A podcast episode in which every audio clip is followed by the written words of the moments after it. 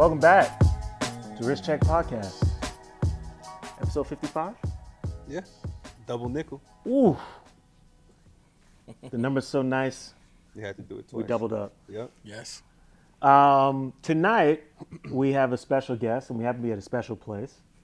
Uh, we have Maxime with us of Sang Welcome to the couch, sir. Thank you. It's an honor. Yeah, it's good to finally have you. I've heard a lot about you. Yeah, Um, we're going to get into some things tonight. It's going to be fun. And uh, we happen to be in a, in a very special venue. We're at Hublot Yes. tonight.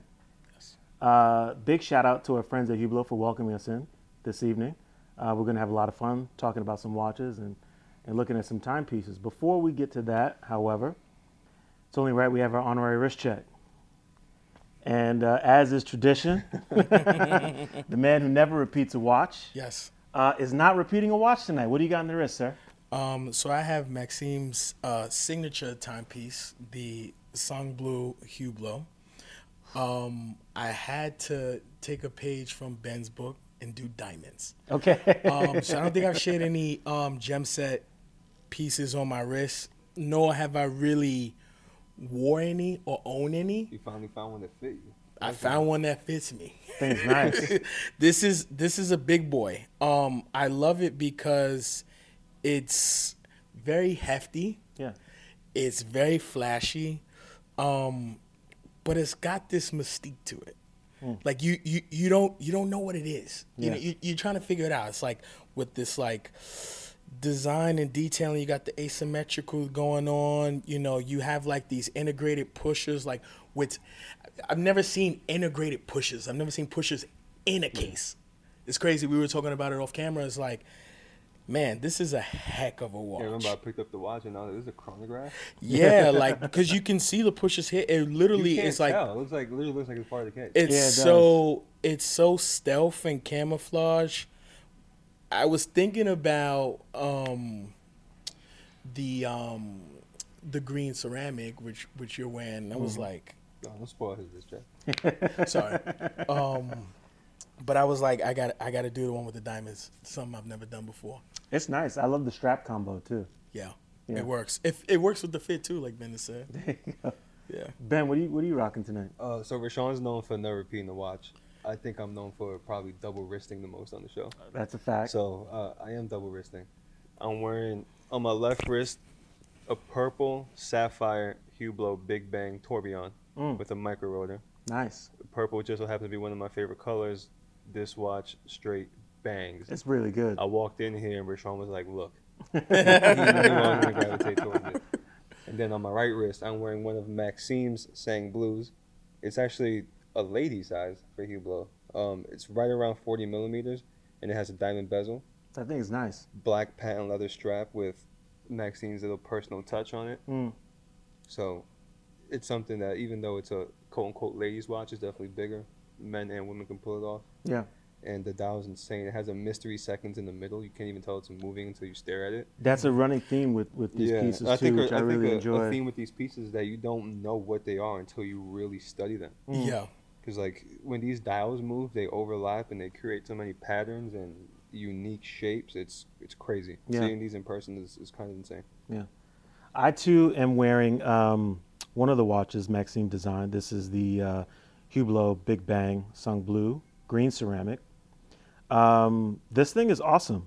You know, uh, it, it's there's a lot going on. I, I love the design language. I love how there's uh, there's a a shared spirit between all of the different layers, and there's this uh, there's something happening where where things come together, but they're also separate right? They separate, but then they come back together. And there's like a rhythm that goes to it.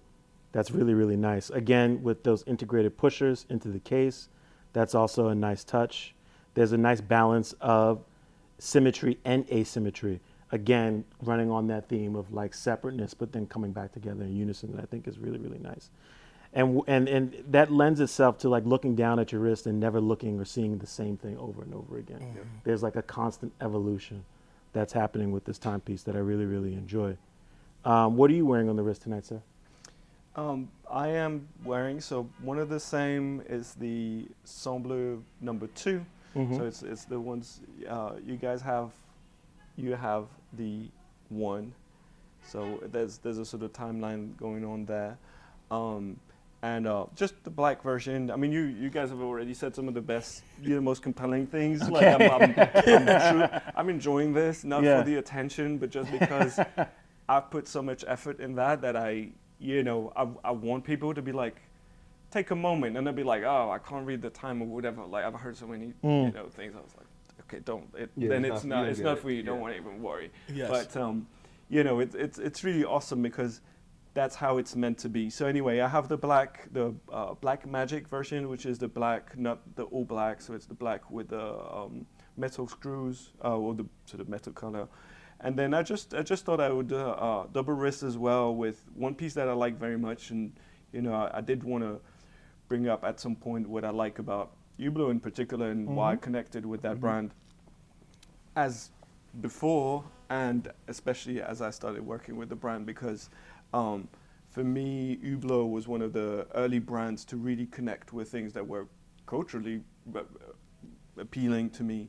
Uh, and so this is the Sean Carter collaboration, uh, so Jay Z, and uh, and you know, for me, the classic fusion is the original Hublot. That's Yeah. the, even the pre Jean Claude Biver Hublot. Mhm. That is kind of the the the that one model that was. I mean, it, it had a few changes, but uh, the this yeah, like the spirit in that sense, like the the icon, the icon historically, and um, so I love to wear those. Mhm. It's still a big one. It's a 45 millimeter.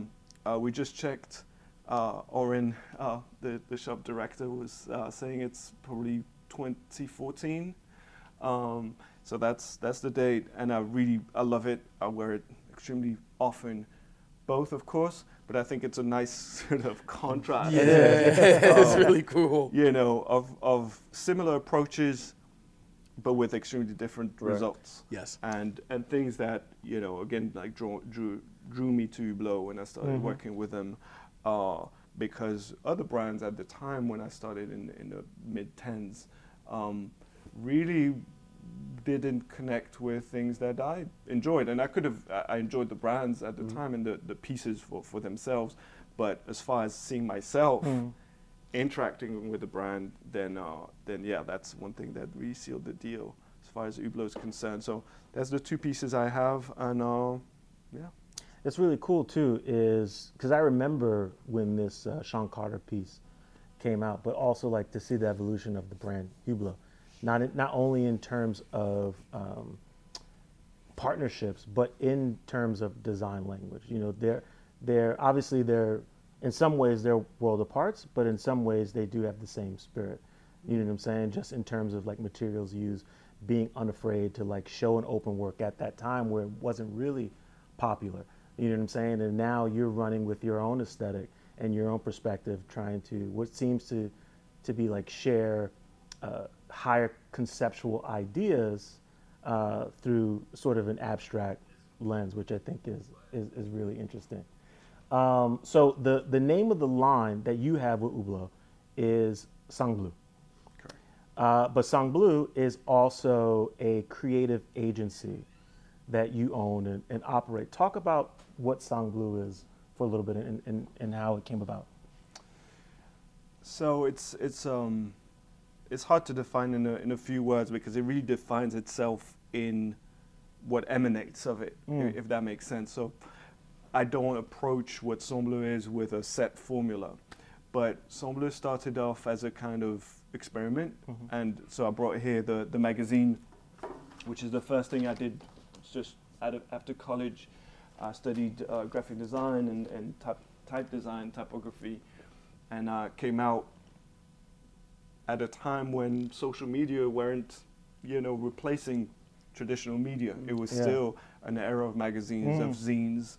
It was a, what I call the post-zine era Mhm. of uh, cultural magazines. So you had, you know, Dazed and Confused, to, Oh, to name one of the most important ones. Obviously, the iconic one, but there were a myriad of magazines at that time, and Mm. that's how I had approached my my ability to to connect to anything growing up in Switzerland and in Europe in particular was through magazines from skateboard culture to, to graffiti and, and hip hop in particular.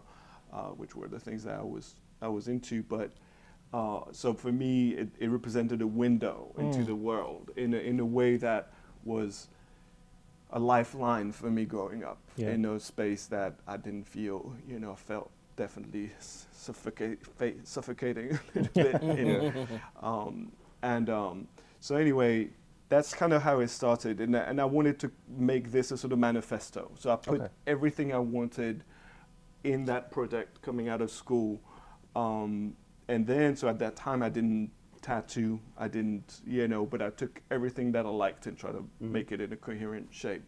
Um, and then I, the name came came about.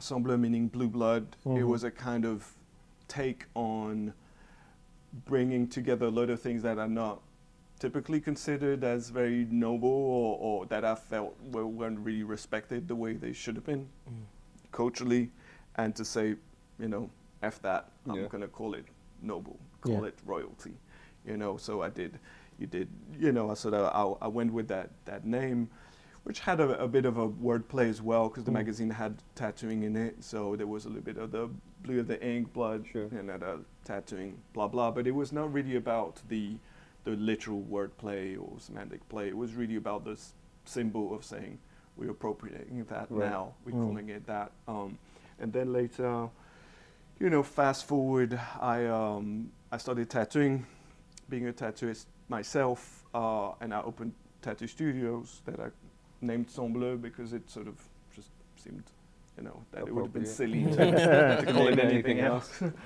Um, and then uh, and then from that it just became a sort of alter ego, almost this sort of thing that I call things that I do, Yeah. pretty much. So it sounds like there was sort of there was a bit of a journey, right? Because here you are today with with Sang Bleu, and you know you you're a designer, you're an artist, you're all of these these things, um, and you find yourself designing watches. You're the first Swiss gentleman we've had on the show, right? And uh, here in America, we have our, our preconceived notions of, of what Switzerland is like for those who've never been there, because we see it from this like luxury perspective. But your perspective is is very different, right? And it's I think it's interesting how you kind of come full circle, right? Here's this place that you reside where this is like true working class culture, like people where we live, we make watches, that's what we do.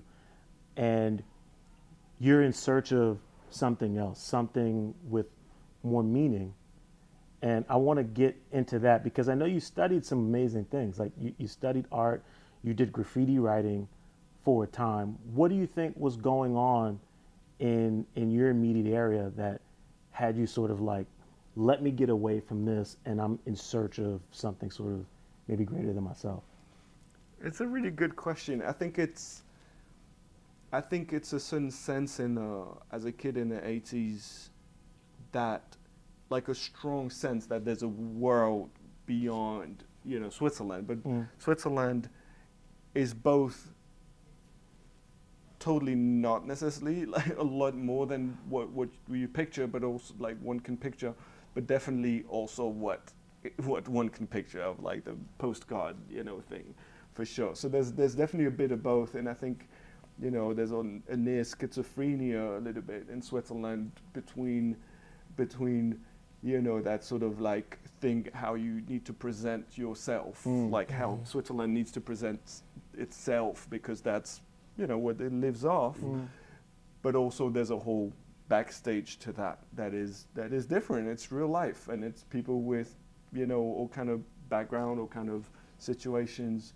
And uh and it's hard to be not you know when you don't fit exactly in the postcard right off the bat it's not necessarily a place that leaves a lot of room Mm. for you know for other different approach it's a small country with Yeah.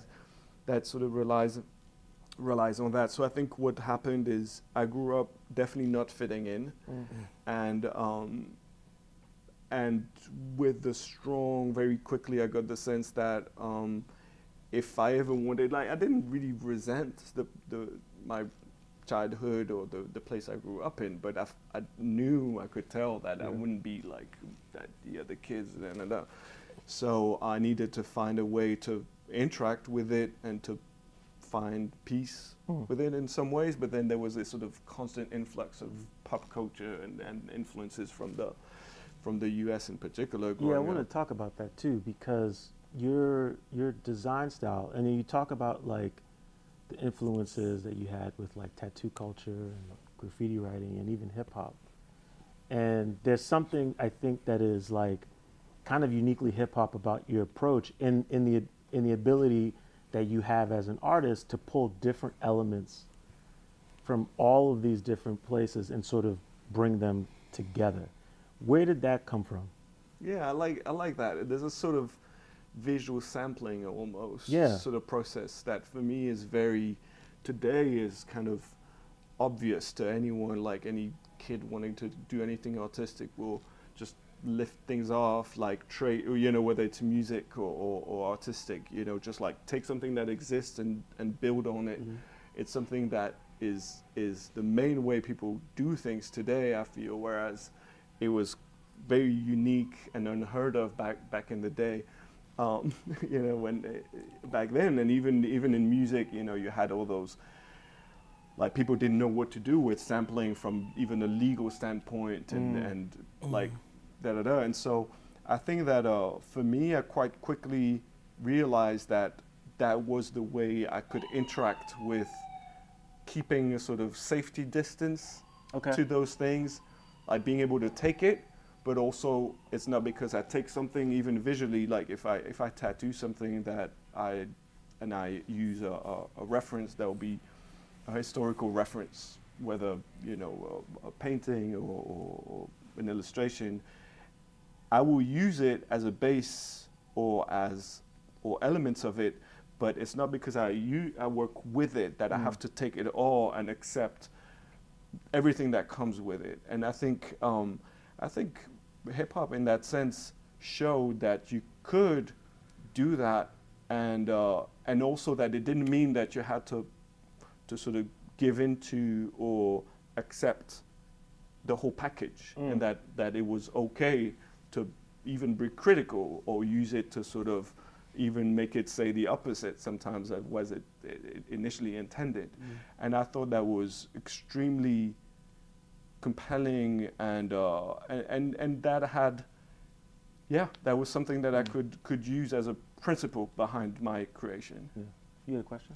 Well, listening to to just like your early childhood, um, I could see that you know you were not like most of the kids that were there, or I don't know if you had like any peers or like a crew of like guys that kind of seen what you saw.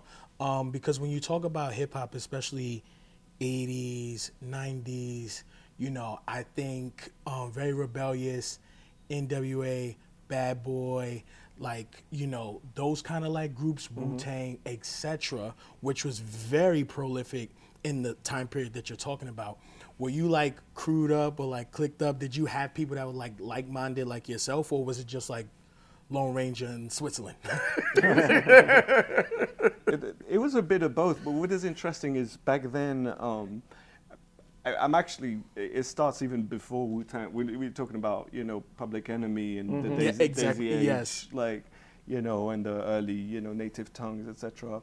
And, um, and, and back then there was a sort of budding thing in Europe. So again, pre-internet, where Afrika Bambaataa actually had come to Europe and started chapters of the Zulu Nation Yeah. in, in different countries.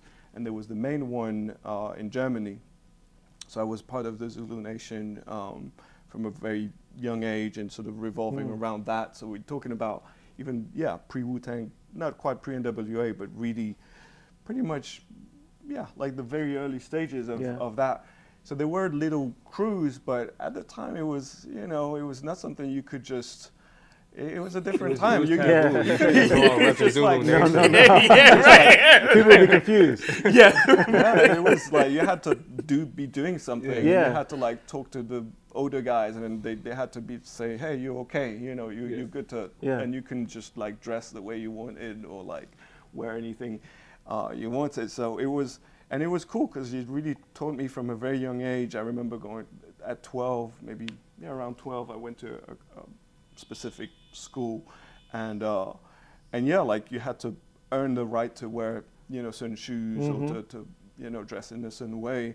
Like you had to be b-boying or, or writing. You had to be involved in the culture somehow, somewhere. yeah, Yeah. and then so tho- those guys were there. They were like b-boys and, and a lot of you know tagging and Yeah. graffiti, and uh, but what was cool as well is that even and what, what was a similarity that I found in um, between tattooing and, and even graffiti is that once you had been validated, once you had been like, okay, you're okay, just do your thing, then you also had the right to, you know, really kind of copy some people. You know, if you were in a crew, you you know you could work in a certain style. You could you know use certain shapes Mm. for the for your letters that an OG you know know the person or your mentor kind of w- was doing. Same with tattooing. You know, once you sort of earned your stripes, you could you can really work in the style Yeah. that someone else is doing, and that's also what happened to me with, with It's tattooing. like, And it's like making a flash sheet in tattoos. Exactly. And this is where there's a sort of element of even sampling and, Mm. and continuing something and like and, and back then again like pre pre Instagram, pre all of that, Europe had even each country, each region had a graffiti style. Like so in the very early nineties you had a sort of German Swiss style that was really a thing going on. But Paris had its own style of writing and the hip hop was already really big in Paris.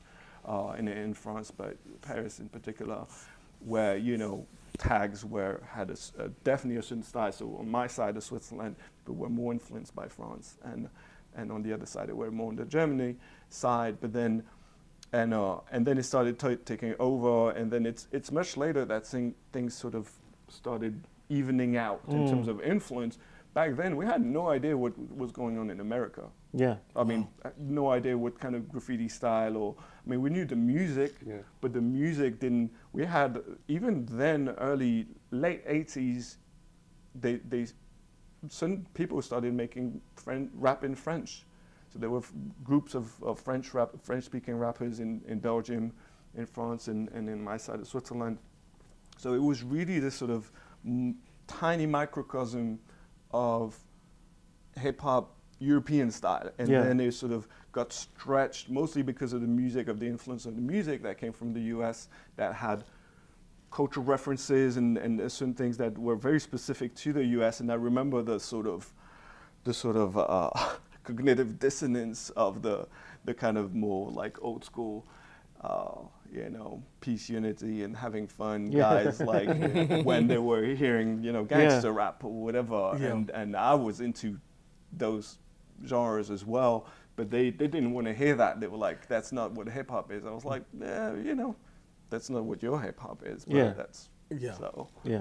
Wow. It's so interesting because I, I really I'm enjoying where this conversation is going because I think for a lot of people, I think oftentimes people don't give consideration how the arts are similar in different mediums, Yeah.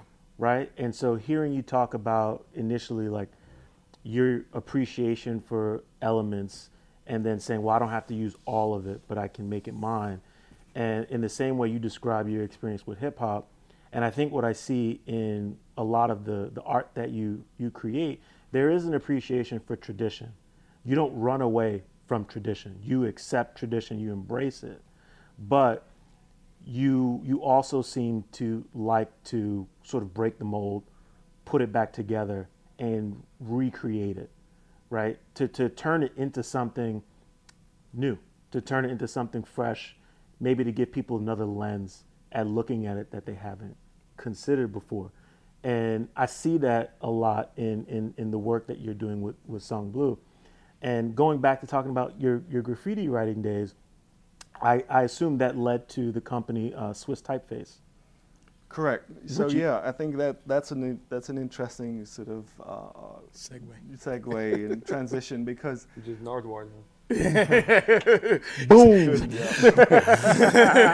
um, because yeah, like I think letters and it, it's something very present in, in Switzerland and um, in, in sort of the Germanic side, so typography in general, and um, and I think I realized at some point that my love for letters in general, I I had it through graffiti and tagging, but then then as soon as I started knowing what typography was and actual type design, Mm. I was like, that's that's my thing, of course, hundred percent. So I went to school, and uh, I, I showed in my um, I don't know what you call that, the thing you Like a portfolio. Yeah, the portfolio. Um, I showed some letters I was I was drawing, and I was not trying to do graph. I was like, I mean, uh, and the and one of the main guys at the school was like, "Oh, you actually draw letters?" I was like, "Yeah, I love letters." Um, you know, kind of keeping like kind of trying to gauge like if I could talk about graffiti, but like and and that guy is some sort of like insane purist nerd type designer. And he was like, "That's crazy! Like, there's someone who actually likes it. Usually, they have to kind of force feed it to Mm. art student. Like, typography is the least sexy kind of thing, you know. Or at least back then. Now, Sure. now it's a bit more more trendy, but uh, back then it was not not cool. It was just like weird nerds doing it. Um, so I was like, you know, he so he was so happy and kind of like took me under his wing, or like really kind of wanted me to to continue on that, which I happily did, and that's how. So, but it, but coming back again, so th- with the, the segue, but like linking back up to the to the hip hop thing, I think that um, my so I studied type design, but then fresh out of school, the first thing I did was to start a company, Mm. and the instinct that business would be a, a, a crucial component of my ability to create that I needed to have the means and the ends Yeah. in that sense really came from this sort of completely, you know, uh, uh, open and, and, and shameless approach that that in particular with with rap music where you know money and business is talked about and Mhm. is part of like the thing and the, and and there is zero contradiction there's like nowhere near that that- that- there's nowhere the notion that um, that it could be and contradicting the the, the, the the sincerity or the purity of the art itself It's funny Which that is- hip hop that way. It was art and commerce acknowledge one another Yes. very openly. Yes, and this is hip-hop. something. This is such a stigma in the old world, definitely. But you know, I feel that this is like a sort of taboo that that hip hop was like not even bothering with at all, Mm. and that I always felt growing up that. There was an issue with the fact that you had people who create stuff and then people who take what they make Yeah. and go like make money with it and like, hey, do you want some money for your thing? And it always felt wrong Mm. one way or another. And I was like, I, d- I don't want someone else to, to be Yeah. doing this for me. So immediately I started a company. I had no idea what I was doing. Mm. Oh, I mean, some ideas, but you know, completely. uh, and uh, and yeah, so that's exactly what happened with Swiss Typefaces, which was my first entrepreneurial project. That's amazing. That's awesome. Did your did your parents like how? Cause you cause you're a father. I mean, I could assume that your children probably was like, "Cool, dad," because you are cool as heck. So like, you know, you're cool, dad. So maybe you're a little bit more accepting to you know your children wanting to pursue their dreams because your dreams came true. In the beginning, did your parents kind of see the direction you were going, for them to support it or to not? That's a good question. I wouldn't. I wouldn't say that, but I also would say they didn't. I think they, you know, didn't understand really, but they kind of, they they they themselves had, like, they didn't want to go against it, and so they didn't go against it, and then and for them it was already, you know, a lot. I think It's Uh, all new territory for them. They yeah, never seen Yeah, anything like this 100%. before. And there was zero, like zero blueprint for any Exactly. any Yeah. of that. Mm. So you know, it's kind of if down to the the style of tattooing that I do, which is now one of the one of these styles that you know a huge part of of the tattoo industry is doing.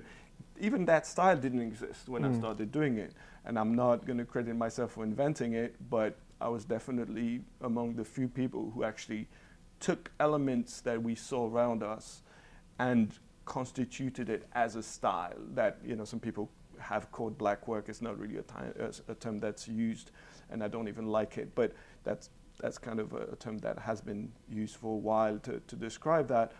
And um, so anyway, I think that the fact that there wasn't any blueprint definitely was scary. Mm. And as far as my children are concerned, like you know, I can tell.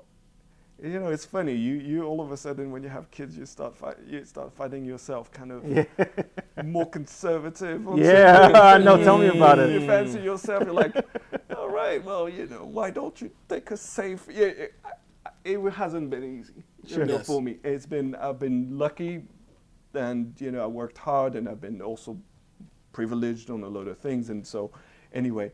But I wouldn't say you know I didn't really have a backup plan. It was Sure. my my. That's Plan the only A. plan. This That's Plan. A was plan B. you know, play. So, um, but I wouldn't say like I wouldn't tell someone, hey, yeah, like go do that. You know, I'd, it, it'd be hard to, e- even when I take apprentices. So my kids are young, so uh, and of course we'll support them whatever they want to do. But when I take apprentices, for example, when I have in the past, I'm a bit tired for that. Um, but um, I have told people like, just look at them in in their eyes and be like, don't don't are you sure you want to be a tattooist? What, like, why are you doing this? Like, ze- th- there's no good reason to be a tattooist except that you don't have any reason and you still want to do it. Then maybe you should do it. do you know? Do you know I what understand saying? what you mean. And, and you, you, there's not nothing rational. There's You're nothing compelled. reasonable about. it. You have to like. Yeah. It's that or nothing else, which is how I felt for the things I did. And I've done a lot of stuff that didn't quite work the way I was hoping, but they ended up building up to to what comes uh, is is you know what is today. But like, you know, it hasn't been easy. So, eh, but anyway, yeah. I want to talk a little bit about um, your approach to design um, and sort of get a sense of how you see the world around you and how that is somehow mirrored in the work that, that you're creating because you're creating so many different things, right? You, outside of like you, you the tattooing, and we talked about the graffiti writing, uh, Swiss typeface, you know, Sang Bleu is an amazing uh, creative resource for you, right? Because you're able to create clothing, you're creating media, and you have this amazing partnership with Hublot. Um, how is is everything the same for you in terms of your approach, or are they different? Are you segmenting? No, watches are different from fashion. Fashion is different from media. Like, how are you looking at these objects? Okay, that's that's a that's a great question, and um, I think that especially today, I have it. It's been to the, my endeavor, my my mission has been to bring everything together in an increasingly coherent form. Hmm. So when when look if you look at the magazine, you have the raw. It's like it's like giving you the the recipe, but not telling you how to cook the, the ingredients together. Right. And my life has been since so it's 15 years pretty much since the magazine has been slowly learning to cook all of those different ingredients together in something that is a cohesive recipe hmm. Hmm. or a whole menu maybe. Hmm. But so the answer to this is that I'm still on that quest to, to a large extent. There's still things that I'm working slowly working at combining and, and, and, and cooking together in that thing that is cohesive. But I think that the watches, and this is where, you know, I think there's the watches to a large extent have been one of the most what's the word? Achieve, uh, in French, you say achevé, which means like finished, kind of, Like kind of, yeah, Yeah. complete form of bringing together all of the things that are liked, and and that includes so it, and it includes everything. So earlier you were talking about how the different, how for example the pushes Yes. are part of the the shape uh, or of the design, and I, I'm loving this because that's exactly how it is, and or how the layers work. So essentially, for me, watches, watches, of course, they tell you the time, but you know, watches, there's kind of they're, f- they're almost like a sort of fetishized thing. Yeah. They're like, and and of course, we like watches that have that become just a, a, a medium that you put things on top, mm-hmm. like whether, whether there's jewelry or uh, or images or like shapes, da da da. But really, what I wanted to do, and that's the same way I approach tattooing in general, is I'm not trying to put an image on the body. Mm-hmm. I'm trying to create a new body, Yeah. a new mm-hmm. body image. And I, w- I didn't want to take a take a watch as just a kind of blank page that I will just just like put things on top. My what I wanted to do is to break down every element that are part of the watch that make the watch Yeah. and see how they can be adjusted to become a cohesive mm. thing, but where I intervene as deeply as I can in what exists, not adding things that are not needed. Hmm. So, so essentially, it's a kind of extracting shapes and things that exist in the watch as it is, yeah, without without adding. And as much as so, because that's for me. Otherwise, you might as well buy jewelry. Yeah. Yeah. You know what I mean? Yeah. Like you don't need a watch if Yeah. you're going to make it a jewel. It's funny you have your design um, to see the watches and and the similarities and how they're different. There's almost a really cool balance between like minimalism and like overstimulation. But it, it, it, it expands and contracts. It goes back and forth, right? Because like when you look at like even the one that I'm wearing, like to make the pushers part of the case is like a minimalist idea. It's like how do Yeah. we subtract everything into one? It's a minimalist idea. and but then everything being as layered as it is and like uh, it, it brings a level of like dynamism to it that those ideas should not coexist mm-hmm. in the same place but somehow for you they do. And that's you know, that's that's a wonderful explanation because because and that is where like I'll also sort of tie back in with you know my my cultural background. Modernism yeah. is the idea to a large extent in design that shape function is is the the shape like Mhm. function decides the shape of things but you know so there's there's and, and it's something that is really heavy and, and, and embedded in where I grew up the idea you know pretty much the the, the creator of Bauhaus you know Yeah. Le Corbusier architectural design modernism uh, artistic modernism in, in Europe. And that is something that I really grew up with, but I grew up with that next to, you know, medieval cathedrals Yeah. and then, you know, punk music and Yeah. crazy, you know, and then like with everything that came with punk or goth and, and, and then, you know, in hip hop, the bling, you know, the, the Dapper Dan and, Yeah. you know, and like, so my taste is, I love this sort of intensity, the bar- baroque almost Mm. thing that I grew up in, and I'm half Italian, so like the, the, the sort of intense kind of Latin, you know, like Mediterranean, Yeah. like Catholic, you know, churches, da da Yeah. da, Yeah. that I, that you know I love, and then with this sort of like, okay, that's great, but everything needs to make sense. Yes. you yes, know what yes, I mean? yes.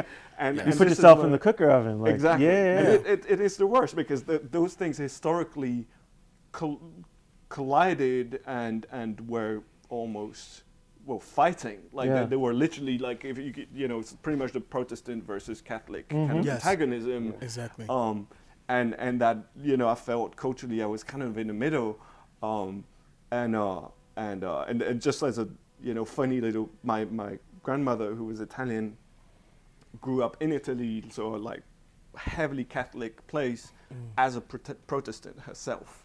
So it's a very bizarre, almost you know schizophrenic thing Yeah. going on that I've been looking to bring together. And and you asked me um, yesterday about sacred geometry, and we talked about abstraction in that Yeah. sense. And this is what I like about abstraction because it can be entirely justified mm-hmm. or, or rationalized, but it can be made and turned into something that can become as complex and as Yep. baroque a- as possible. And then ultimately, it's something that is found in any human culture. Mm-hmm. Like the, the simplification of shapes, faces from cave paintings mm-hmm. to any mm. any sort of traditional art anywhere you have uh, an idea of simplifying shapes to make them a sort of generic shape for animals, humans, spirits, whatever. And um, so the, the, the human mind can project itself on shapes Yeah. like it can on a on a Rorschach test, on an Engelbart test. And this is this is what I'm looking for in the shapes I create is something where you can look at it. So and you know again you've put perfect words on it where you can look at it and be like, I can see anything. uh, Pretty much, or like different moments, I'll see different things, and all of them are perfectly valid. Yeah. It, it, it's it's absolutely meant to be like that, and I, I just have sort of carefully kind of just you know stayed.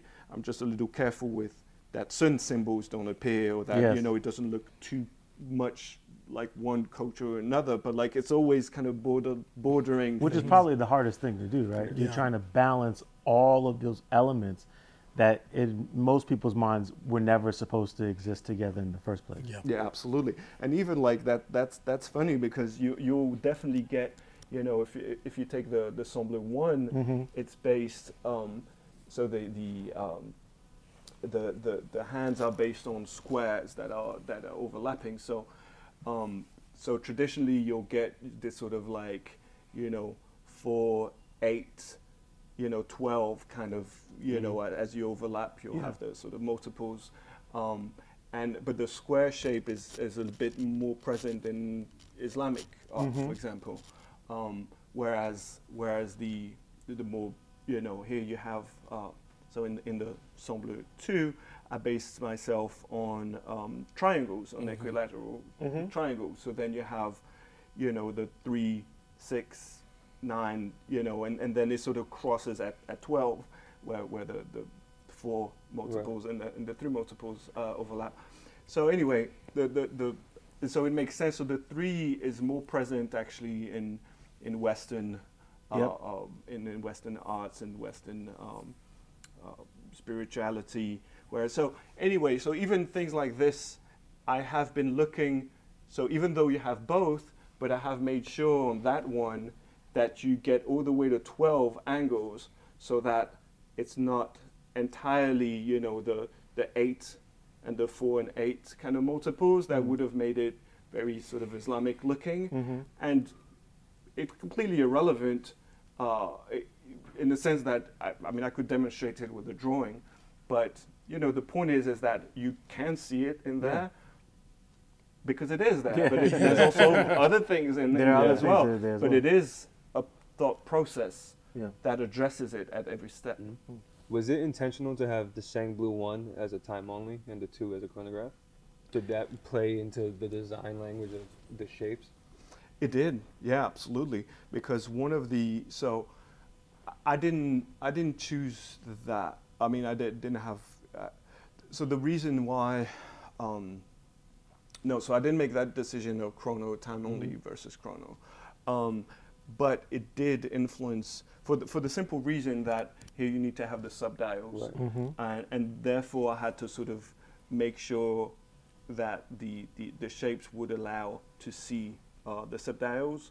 And um, and I created you know and, and, and I had to do the layering in different ways um, so yeah it influenced it absolutely you know, very heavily um, absolutely And the other thing too, I mean, especially with the Sang Bleu too, because the chronograph, all the shapes that make up the subdials in the hands. When we post the photos of these watches and people see them, they're gonna think, "How the hell can you read time on that?" Yeah. But when your hour hands overlap any of the subdials, you can see everything you clearly see still. at every at Yeah. it's every like they position. line up perfectly. Doesn't Mhm. matter where your second hands is, where your chronograph counter is. You see everything. Yeah.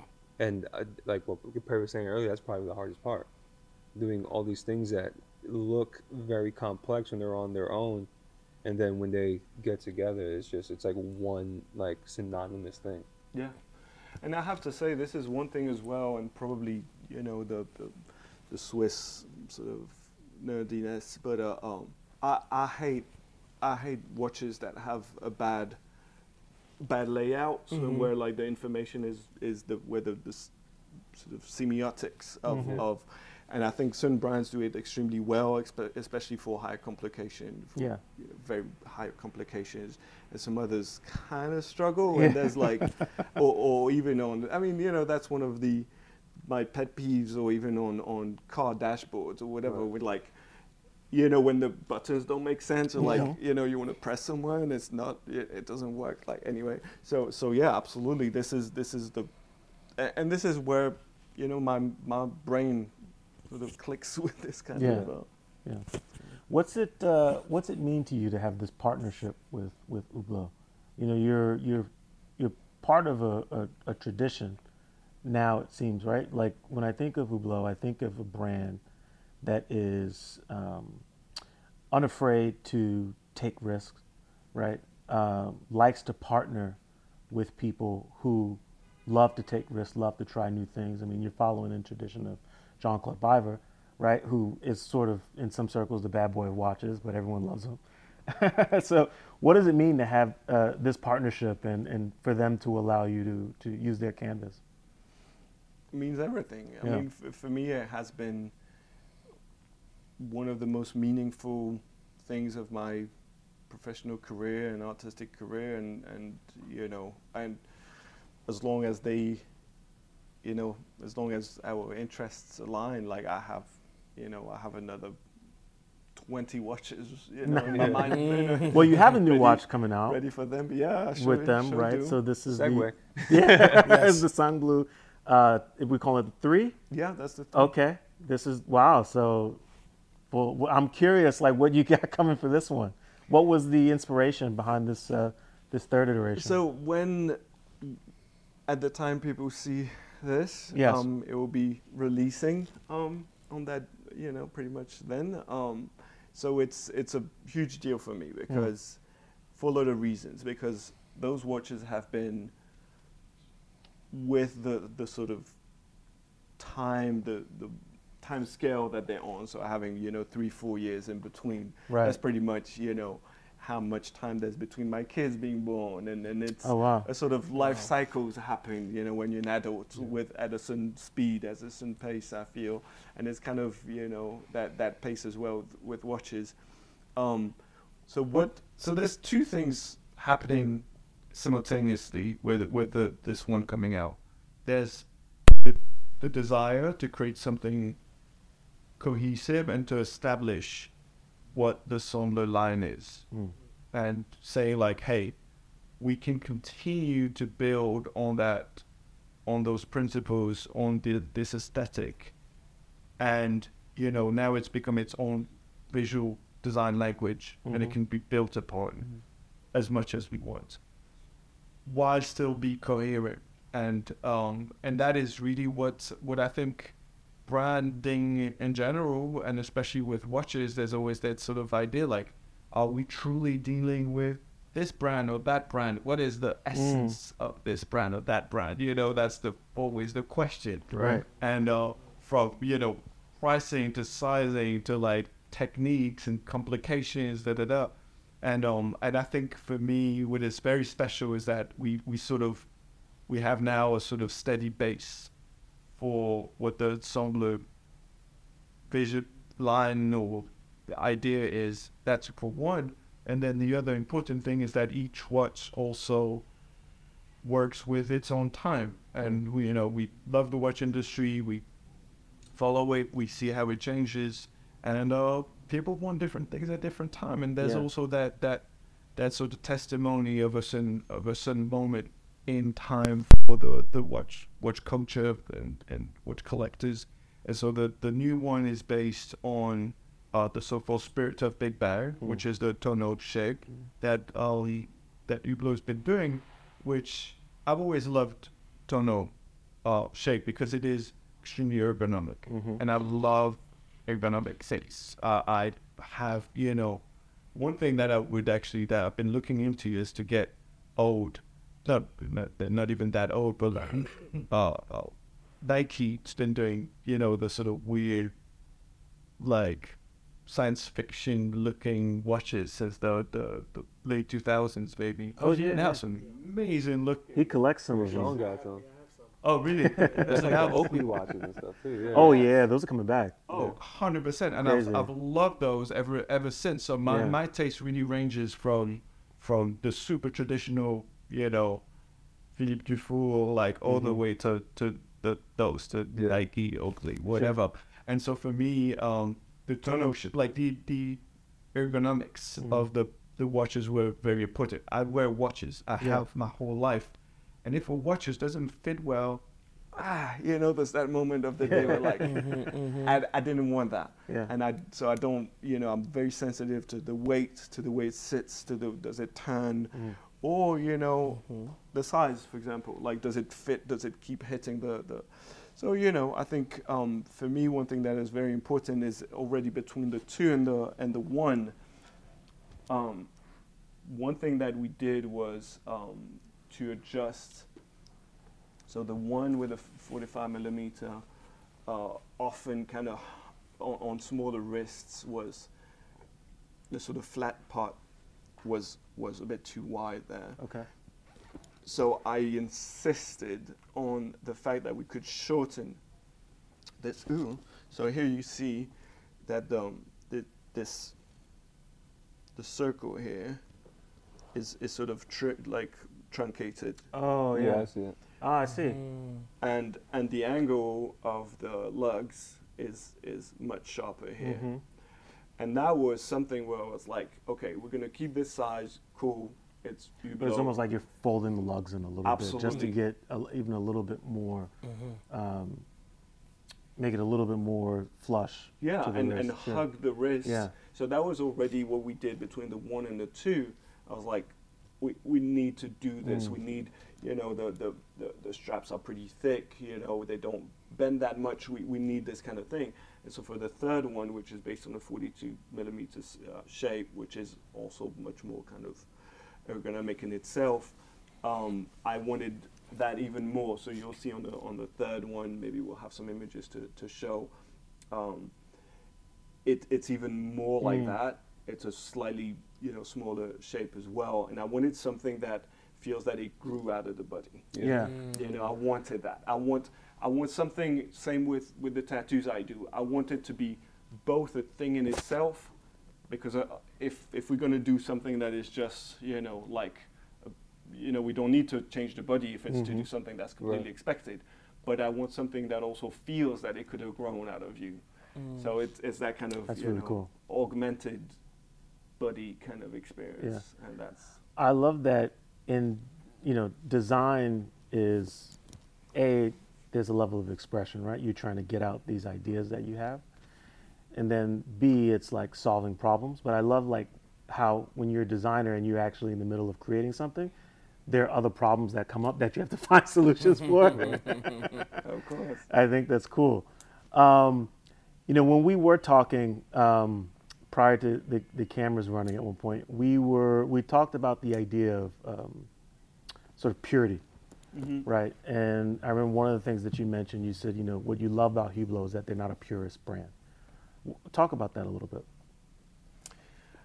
What I mean by that is that there's no loyalty to a sort of I- idea that would hold you back. Yeah. Like there's no, there's no like, oh, we can't do that. It's I like, don't imagine you hear the words "can't" very much from Hublot. Exactly, exactly. That that that's. Uh, I want to hear like, of course, let's figure it out. Yeah. And and then you know, nine times out of ten, it it's not relevant. Right. But the only the only criteria is relevancy. Mm. You know, relevancy including relevancy to the brand. There's there's a lot of things that I might do differently in theory, but it's irrelevant. I wouldn't do it. Yeah. If it, you know, I wouldn't be interested to do it by myself. Right. I'm interested also because it feeds my it it, it, it sort of triggers my imagination to have to deal with those things and have to think within you know a brand like this, which is even you know, w- which is a a huge endeavor, a huge company, obviously with people there. You know, I've, I've, I've, and it's and it's awesome. Over the years, I have created amazing relationships with the teams there. Um, from Stefan, for example, who's the with the, the sort of 3D. I don't remember. I don't product developer, the mm-hmm. person who really does the sort of 3D modeling with me, mm-hmm. who has mm-hmm. you know who knows, and who who has at that point in our relationship, it's amazing. I can I can tell him words, and he'd be like, I, I Yeah, get I got, got you, it. I, I I understand. That's awesome. And he you know and and a few hours later, or a few days later, he sent me a visual, and I'm like. That's yes. it. that was it You understand me. and that's awesome. and it's the same with the, the, the marketing teams or whatever. Like we we're just now working on the, the launch in Milan, and uh, uh, Moran, who's the my chaperone uh, in the marketing team, was like, she's the one who who came up with that idea, and I was like, heck yeah, like Yeah. that's that's spot on for what I want to do. I think it's it, it contextualizes the watch differently, but in a way that's not too much of a stretch. You know, being in a because it's a it's a, it, uh, furniture design um, Okay. uh, fair. Um, uh, yeah, it's kind of like Fashion Week, but for furniture design in Milan. And I was like, yes, that that says about the watch exactly what it needs to be said about it.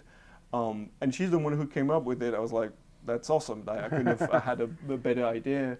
and um, and now you know been working on everything that comes with it. Same with the, the people who did. Uh, I don't know if you if you saw the little movie. Um, I did. I watched it. Yeah, yeah, yeah. Yeah. And uh, you know, I sent a bunch of. So for the second issue, for the the second one, um, second one, we I produced a, a movie for the for the launch, um, which I'll, I'll send you as well, which was really fun. Where we completely produced. So Sang Bleu, my agency, produced it for for this purpose, and this time, you know, they did it in house, and and just again like they had the sort of elements that we had done before, and uh, you know we constantly send them uh, designs and, and whatnot, like we're creating visuals for the boutiques, and uh, and they came up with the film. I was like, first time almost, I don't have much to say. That's like, awesome. This is such a bizarre feeling Yeah. to not have you know things to say about something. I was like, it's awesome. Maybe the first sequence, you know, you can make it a little bit longer, but that's about it. And so it's it's really awesome. It means it means a lot. And to be honest, also back to the conversation of my sort of unusual path, it's my first very conclusive experience in a in a in a corporate Right. kind of environment, which is not what I'm known to thrive in, uh, to say the least. And this is I mean, most artists time- aren't. Right. Exactly. So Yeah. um, so I have to say it's yeah it's a, it's awesome. Like there's nothing I would do. You had something, sir? No, no, no. Just listening. Sure. Um, the the funniest thing is, you know, when when we do have guests on the couch and and, and we're talking, um, I find myself very visual. I like I I picture what you speak, so I don't I don't hear what you say. I see what you say, um, which which sometimes um, is interesting because it's it's layers, like you said. Yeah. You know, Well, and I shared the video with these yeah. guys too, so it's like almost as you're speaking, I'm I'm also Yeah, I'm replaying it. visualizing Yeah, the video in my head. yeah. Um, you know, it's interesting your partnership with Hublot. I think I find Hublot in a in a really unique space that I don't I can't think of any other watch companies that find them in. And where I'm going with this is it almost seems like especially with like the Big Bang, they're they've opened up an atelier, right? Because when I think about like your partnership with them and the amazing things that you're doing, you look at what they're doing with Takashi Murakami, you look at what they're doing with Samuel Ross. I think this is a this is a pretty interesting place that they found themselves in. Um, considering you know what you have going on with Hublot and where Hublot is going, um, what is, I guess, your sort of critique of where the watch world seems to be going? Are they aligned? Are they moving into separate, you know, places? What's your point of view? That's yeah. I'm I'm I'm glad you're bringing this up, and I, I don't want to. I don't know if we have all night to debate where where the watch industry is going today. Yeah. Um, I have a lot of opinions on, on that as well. It's a you know, two years ago I would have had some things to say, and you know I would have had a much more I think defined impression. Like I feel post COVID the the cards have been reshuffled a little bit. I Mm. feel that we're still, you know, there's a lot of things up in the air, like people waiting to see where the dust settles. uh, as far as you know, we were talking about the auctions, for Yeah. example, and I think that um, you know, pre-COVID or during COVID, you know, you had certain types of pieces being like, you know, the go-to, like whatever the Paul Newmans, etc. Mhm. Like, you know, they had very specific things going on in the auctions, and I feel like between shifts in the the community, shifts that may be kind of strategic from the brands as well, with you know, for example, Patek deciding to stir away a little bit from the Nautilus line and Mhm. stuff like this, which was had been announced by Right. for, for years and years. So we you, you know everyone knew that was and now it's here. Yeah. Right. Um, so I feel that there's a lot of interesting. We we had definitely an, a, a point of inflection Yeah. on a, on a lot of levels. What I find, you know, uh, what I find exciting is the journey of a lot of people who, you know, have always disliked and resented to some extent the, the sort of even the, the notion of hype watches. Yeah. Like, who cares? It's a you know, good watch is a good watch. Like, and, and people, you know, on other podcasts even kind of what, what um, you know, like influential people in the watch world kind of be like, oh, I'm so tired of people asking me about you know, no, not solicitors or whatever. Sure. Anyway, um, I think, I think ultimately what it did do is that it got a lot of people interested, genuinely interested in watches It did. and educated 100%. and willing to be like, okay, well, I might that might be my entry point, but now show me. Like now Yeah. let, let, let, let's do this.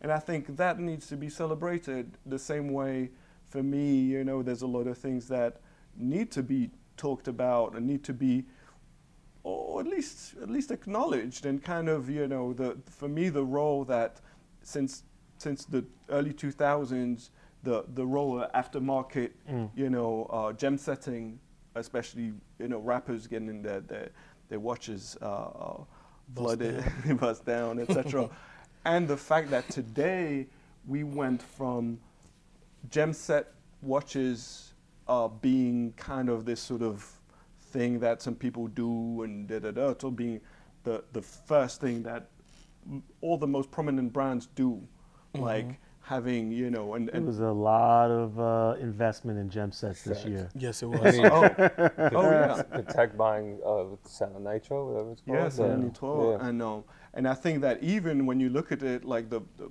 the uh, 5271p uh, Patek, for example, that was always it was a sort of it existed and it Mhm. was a, as a gem set, um, and all of a sudden it's launched, like that's the hero Yeah. product And which is which is and like a half a million dollar watch. Like Yeah. all of a sudden.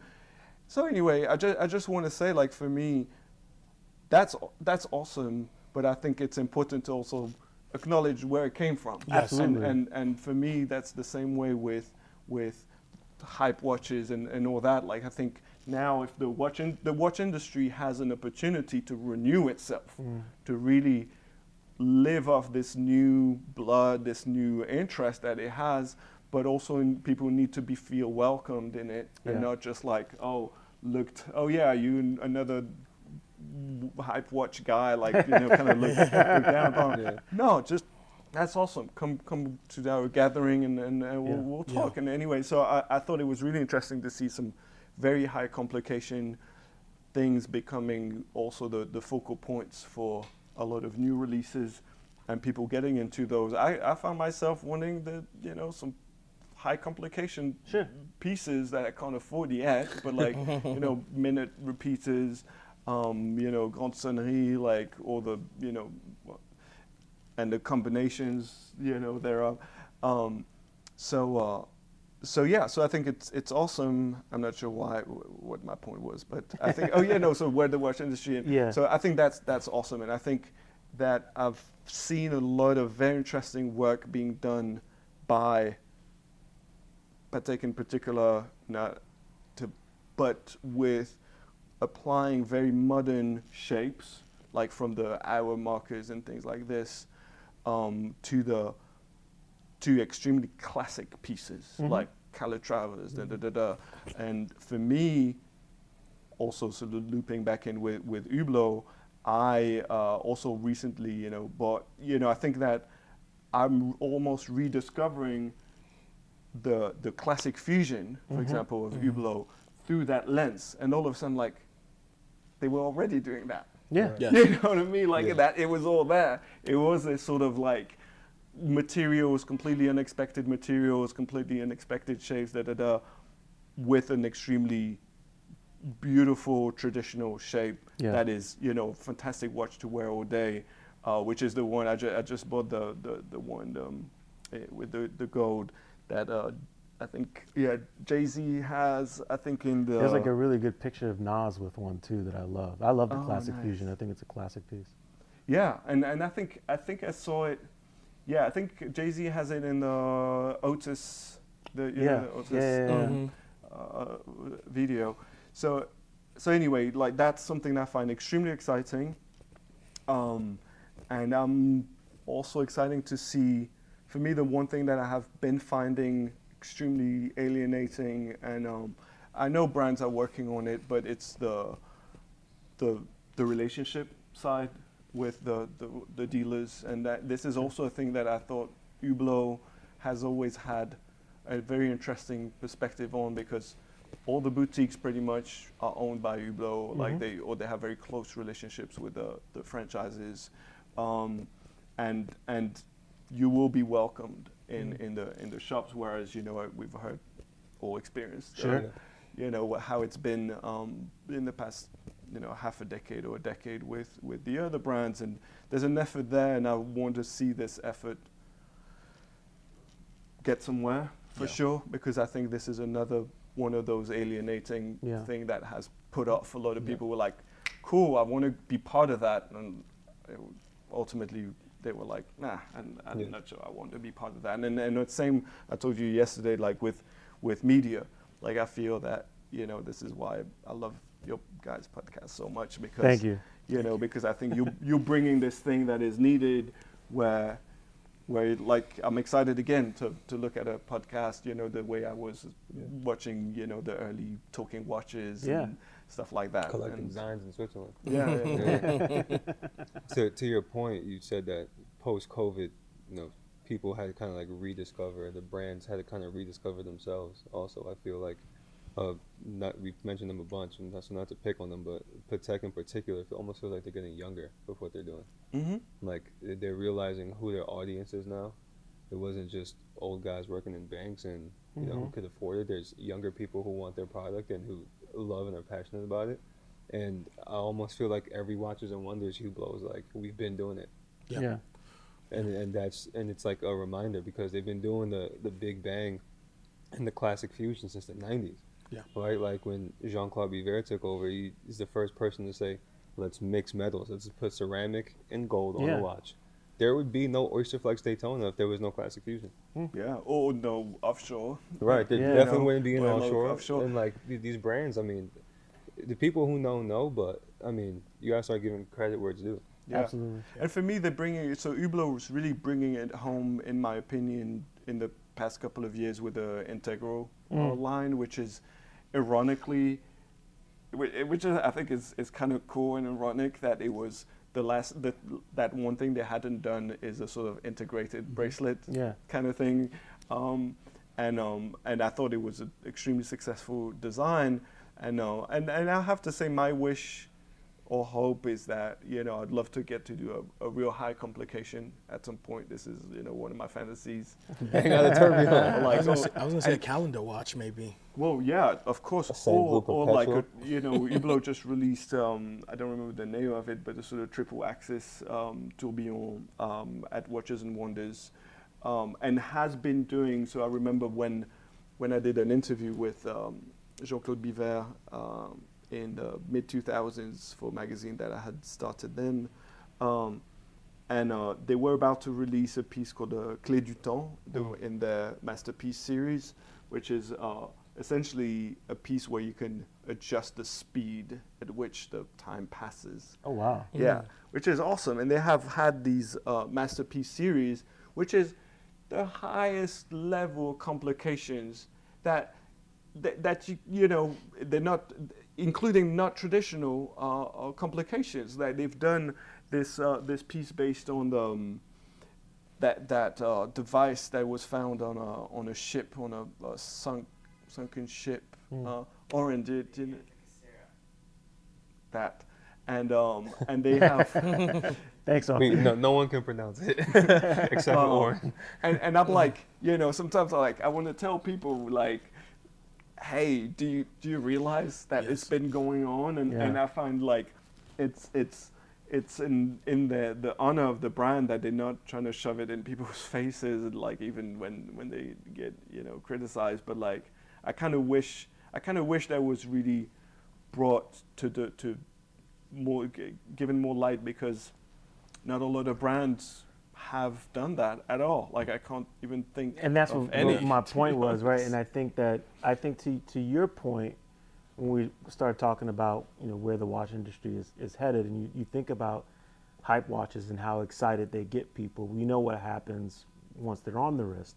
Mm. They're great, mm-hmm. but then there's that thirst for more, right? Because now we've got people to like watches again. Yes. Okay, well, where do we go from here? Yes. and you know this sort of like um, artist atelier residency thing that that Hublot is doing with gentlemen like yourself, I think is the future and the way to go because through you now people are identifying timepieces in a completely different way, right? Because we're working with artists, right? When you think about some of those hype watches and who they were designed by, with artists, right? So this is just a whole new era, right? And so we're, we're seeing it's cyclical, right? Kind of going back to what we were talking about before, which is interesting, but it's all brand new. And it's, I think this is exciting times for the watch industry. I think it's going to be a really exciting time for Hublot. Um, you know, I think that this partnership is is pretty amazing. I'm, I'm looking forward to the release. I think the watch is fire. Um, and I think anyone that is familiar with your work, um, and even you know, even though you can see how different everything is, there is a shared spirit between all of it, and it all makes sense. Um, I want to say thank you Well, for your time tonight. Yes. It was yeah, it was an honor. I'm truly honored. Uh, this has been one of the better conversations I've had this year. We've had some good ones. Yes. um, but to be able to to talk about our passion for all of these things art design graffiti tattoo and of course watches this has been truly special It feels like there's a little piece of all of us in this conversation. absolutely Yeah, um, thank you. Thank you so much. many thanks to the good people at Hublot Oh, for allowing us in their space shout out to Oren Yes. he's not on camera but you, you might have He's you might have heard him live and direct Yes. Um, this ends the 55th episode of Wrist Check Podcast. Yep. You guys know where to find us, but if you don't, uh, we're on YouTube. We're on Spotify, where you can watch and listen. If you just search Wrist Check Podcast, um, obviously Instagram and TikTok for the children, and we are now on Amazon Music. So for those of you who are subscribed to Amazon Music, please search Wrist Check Podcast. You will find us there, and uh, we'll see you next week. Peace.